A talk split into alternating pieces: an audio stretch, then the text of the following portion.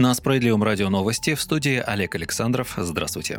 8 октября в Госдуме определятся, кто ее возглавит. К этому времени все пять партийных фракций должны подготовить полные списки своих депутатов и предложения по кадровым назначениям. Руководство Думы, комитеты и комиссии. Полномочия депутатов Государственной Думы прошлого седьмого созыва продлятся до 12 октября. Именно на этот день, в соответствии с указом президента России, назначено первое заседание новой Думы, потому что как только начинается работа нового состава депутатов, прекращаются полномочия тех, кто работал прошлые пять лет. Интересно, что из всех представленных в парламенте парламенте партии больше всего обновилась после выборов «Справедливая Россия за правду». В ее составе почти 52% новых лиц. Меньше всех ЛДПР, где состав обновили на треть. КПРФ тоже недалеко ушла от либерал-демократов. В ней рокировке мандатов подверглись 40% мандатов. У единороссов будет 48,5 новых представителей. Ранее рабочая группа по подготовке к первому заседанию Госдумы предложила изменить и структуру комитетов. Ее максимально приблизит к структуре федеральных органов исполнительной власти. И если в Государственной Думе седьмого созыва созыва было 26 комитетов, то в новой Государственной Думе их станет 32. Старые названия сохранят только 16 комитетов, остальные будут укрупняться.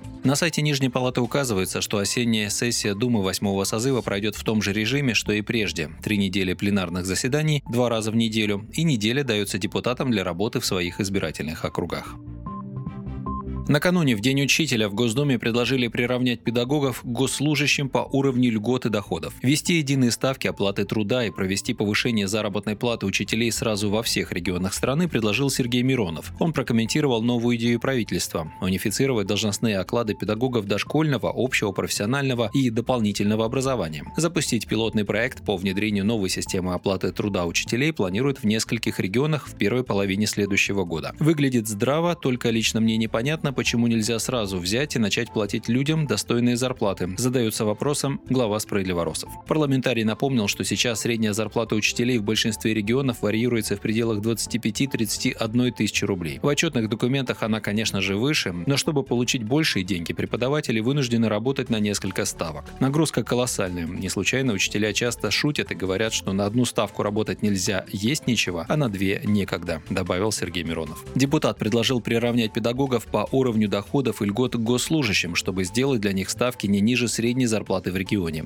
Вместе с этим нужно повысить минимальный размер оплаты труда до 50-60 тысяч рублей, чтобы это автоматически привело к дополнительному увеличению доходов педагогов. Слова Миронова о том, что доходы населения нужно срочно поднимать, подтверждает новая статистика бедности. Сводка содержится в данных Единого федерального реестра сведений о банкротстве Федресурс. Так, за первые 9 месяцев этого года число россиян-банкротов, среди которых и индивидуальные предприятия, предпринимателей выросла в 1,8 раза по сравнению с этим же периодом в прошлом году. Причем объединение россиян за прошедший год ускорилось. С января по сентябрь текущего года заявление о признании банкротом подали 137 485 граждан. Большинство из них, свыше 95%, оформляли личное банкротство из-за долгов. Еще 3,8 дел заводили по требованию кредиторов и 1% по предписаниям налоговиков.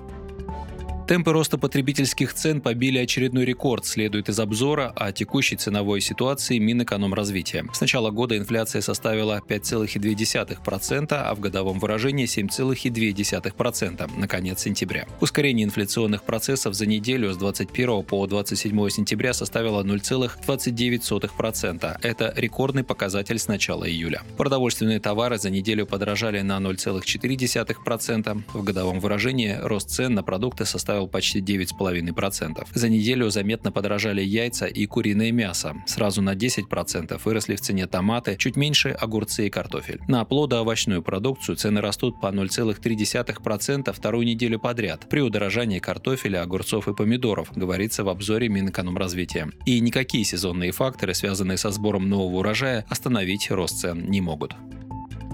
Службу занятости в России могут упразднить из-за ее неэффективности, а функции начисления пособий по безработице передать в МФЦ. Социалисты попросили счетную палату проверить эффективность служб занятости. По мнению экспертов и депутатов партии «Справедливая Россия за правду», служба занятости стала практически бесполезна. Единственная полезная функция, которую они сейчас реально исполняют, это назначение пособий по безработице, отмечает лидер СРЗП Сергей Миронов. Он заявил, что попросит счетную палату проверить целесообразность содержания неэффективного бюрократического аппарата аппарата служб занятости. Подсчитано, что трудоустройство одного безработного может стоить бюджету до 6 миллионов рублей в год. На эти деньги можно 10 лет платить безработному по 50 тысяч рублей в месяц.